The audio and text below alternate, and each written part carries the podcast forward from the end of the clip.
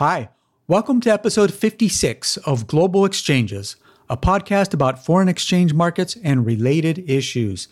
In this week's episode, my co host Stephen Gallo and I discuss the latest movements in the broad US dollar with particular focus on the dollar's movement against the euro, the British pound, Chinese renminbi, and Japanese yen. The title for this episode is The Long and Bumpy Rounded top. Hi, I'm Stephen Gallo, a London based FX strategist. Welcome to Global Exchanges, presented by BMO Capital Markets. Hi, I'm Greg Anderson, a New York based FX strategist. I'm Stephen's co host. In each weekly podcast like today's, we discuss our perspectives on the global economy and the foreign exchange market. We also bring in guests from the FX industry and from related financial markets like commodities. We strive to make this show as interactive as possible so don't hesitate to reach out by going to bmocm.com slash global exchanges. Thanks for joining us.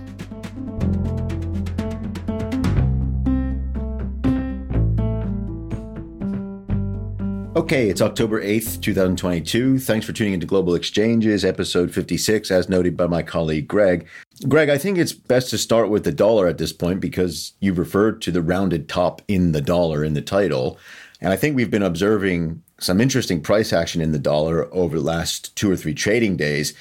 Uh, in the BBDXY, it looks to me like we've broken through short term support around 13, 16, 13, 17 or so on the dailies. And what I find interesting is that the broad dollar is down about 2% since the release of Friday's US employment data, which wasn't all that bad and still suggests the labor market is reasonably tight in the US. So, my questions for you, Greg, are one, is the price action in the broad dollar quite typical for what we would expect to see late in the cycle of a dollar uptrend? That's number one. Number two, are there any assumptions we can make about how the dollar will respond to the second to last CPI reading for this calendar year for the month of October, which is due on Thursday? Okay. So, to set up my responses to those questions, let me just start by saying that uh, the 2.2% FX response to the payrolls mixed bag number, uh, so to speak, it seems a bit excessive. Look, the, the two year yield jumped from 475 to 480 on the knee jerk response to the data. And now it's down to about 467 with kind of the, the long measured response. So, uh, you know, not a big reaction. And uh, based on this year's correlation parameters, I, I would say the US dollar response should only be about 1% lower, not 2.2% lower. And, you know, it's kind of a similar story with the equity market. It's up about 3% on, on the long measured response to uh, the US employment situation report. And that, you know, should more correspond with something like a 1% dollar down move, not 2.2. So uh, I'll admit I'm a bit at a loss to explain why the FX reaction has been more forceful than the reactions in other markets. I guess may, maybe it's a function of uh, US dollar valuation just being so stretched that FX investors are nervous. So they've taken this occasion to back away from uh, US dollar longs. Now, if if they're largely done with that positioning uh, adjustment, then we may not get a second overly dramatic reaction in FX if, if we have a soft CPI on Thursday.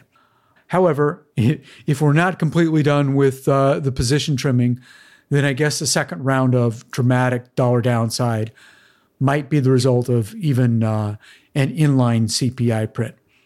Hopefully, hopefully that answers your second question. So, back to your first question about whether an overly emotional or volatile market is typical for a late cycle? My short answer is yes. But uh, in addition to the cycle idea, I think it's also important just kind of like point out size of recent moves or, or how stretched uh, the market is. So, look, typically the US dollar index doesn't move more than 5% uh, in either direction over the span of 12 months. But over the span of, of the last 12 months, we've got about 15% of dollar upside. So three times uh, more than normal. And uh, anytime you've had that much of a move, the natural expectation is okay, there, there should be a partial retracement at some point. So the first hint of a counter trend move, and and you know, um, people uh, get nervous and they they start to back away from positions, and so you get this high intraday volatility or or bumpiness. So let me turn the tables on you a bit now, Stephen. What for any configuration of the U.S. dollar index, the biggest element in the index is, is going to be the euro. So we were at uh, 97.50, call it uh, Friday morning prior to the U.S. employment data, and today we're pushing towards 101. Is there any good news in Europe behind that? And uh, to follow up, from 101, if there were a five big figure move before year's end, do you see more risks of that being to the downside, back down to 96, or to the upside to 106? Good shout, Greg. No, I don't think there is much fundamental good news behind this move up in eurodollar at the moment. Maybe at the margin, the underlying trade balance flows for eurodollar have improved a bit in Q4 because on a quarter on quarter basis, if you look at the average for Brent crude oil, it's basically unchanged currently from where it was in Q3. Moreover, natural gas storage levels in Europe are about where they need to be for this time of year, maybe slightly above that level. Uh, and we haven't experienced any severe cold weather outbreaks just yet. So natural gas prices are relatively low and stable.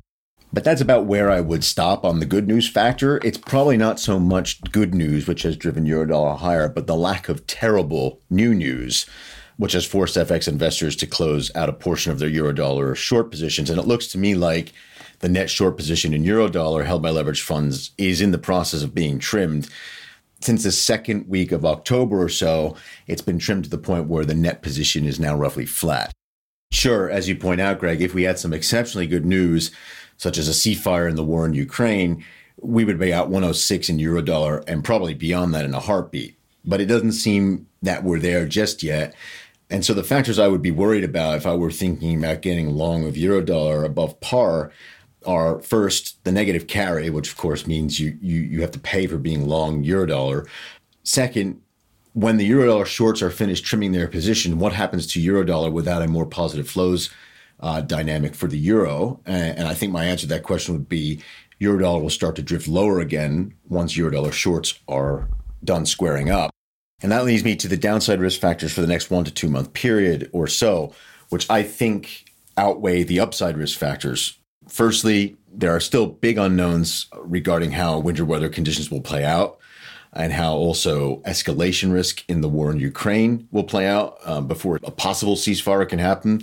Secondly, the euro's negative core flows uh, picture is still likely to uh, be a downside factor for the euro for at least the remainder of this year. Uh, and thirdly, sovereign debt and credit market risk in the euro area is still particularly high, I think, particularly if the hawks within the ECB force a move to balance sheet reduction late this year or early next year. So l- let me follow up with questions about sterling. The euro sterling cross is pretty much flat since the US employment report. So it seems like both euro and sterling are reacting similarly to whatever is underneath this US dollar downdraft.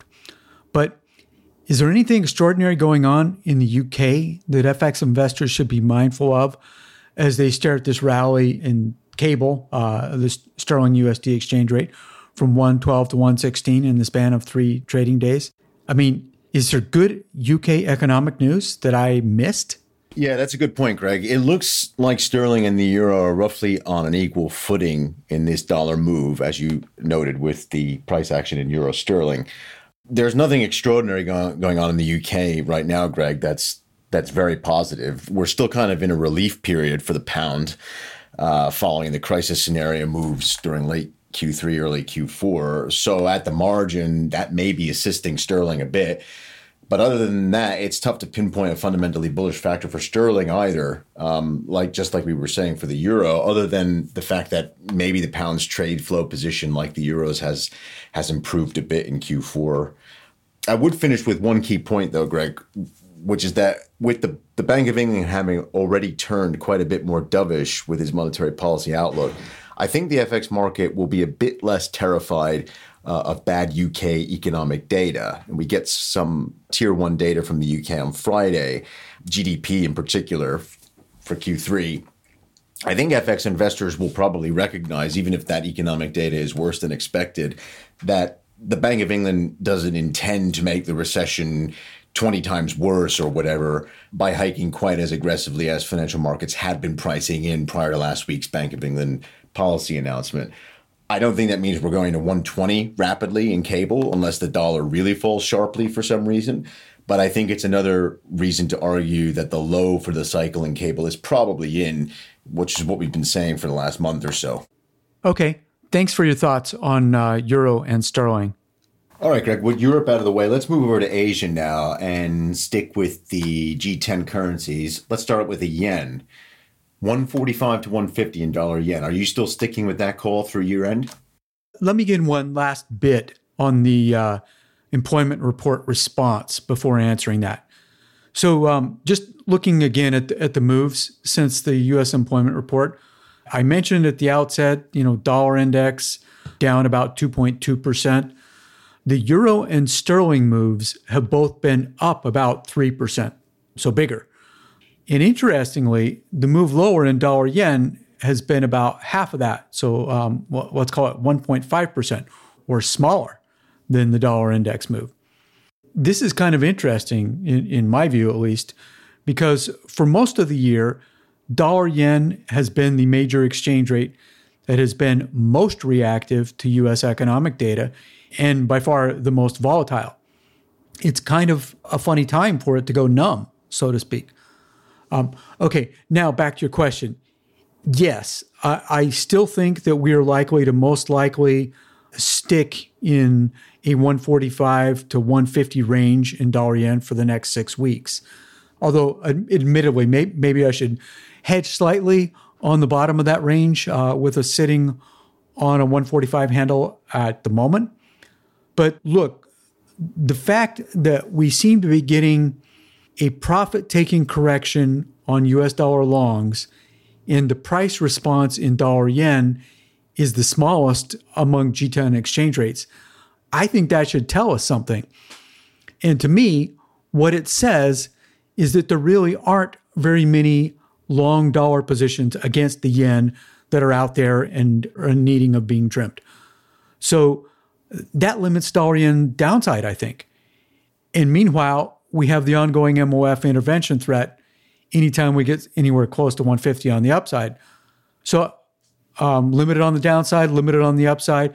I think that is where this year's number one move, um, the massive adjustment higher in dollar yen, it's in the process of just dying off into a narrow range. If I'm right on that, and all the tensions around dollar yen uh, fade over the next few weeks, I think that that should help all the rest of the Asian regional currencies to stabilize too.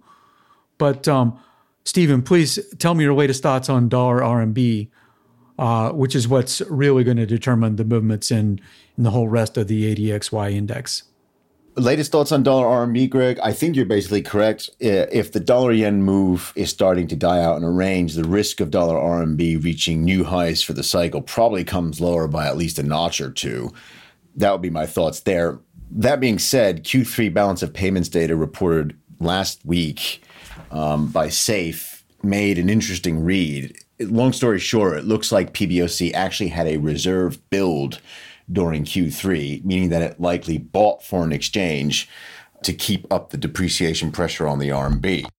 Now, I think that would surprise many people to hear that because one of the assumptions an observer might make based on the price action in dollar RMB this year is that PBOC has been intervening aggressively to stop RMB depreciation. But China doesn't have an inflation problem, really. It has a growth problem.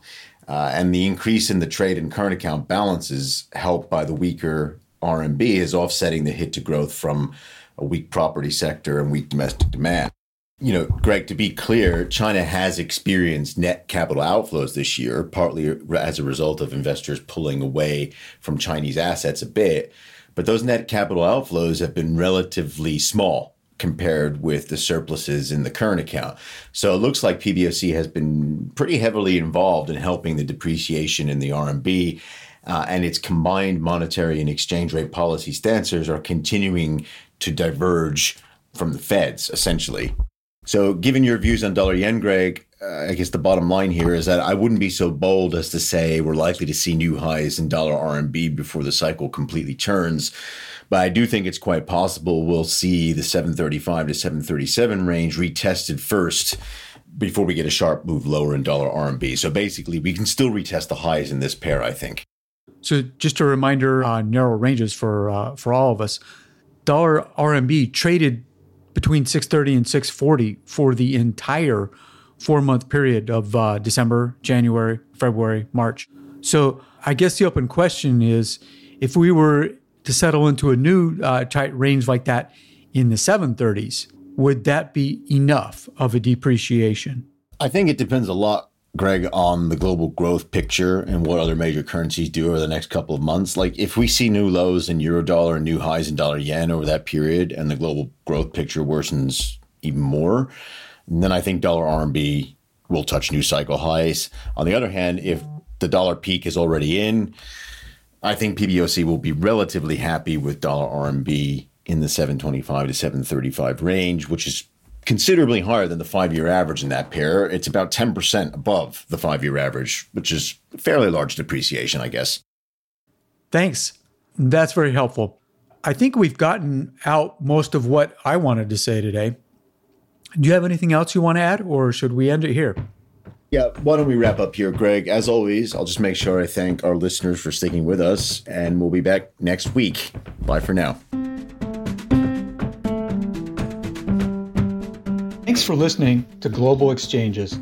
Listen to past episodes and find transcripts at bmocm.com slash global exchanges. We'd love to hear what you thought of today's episode.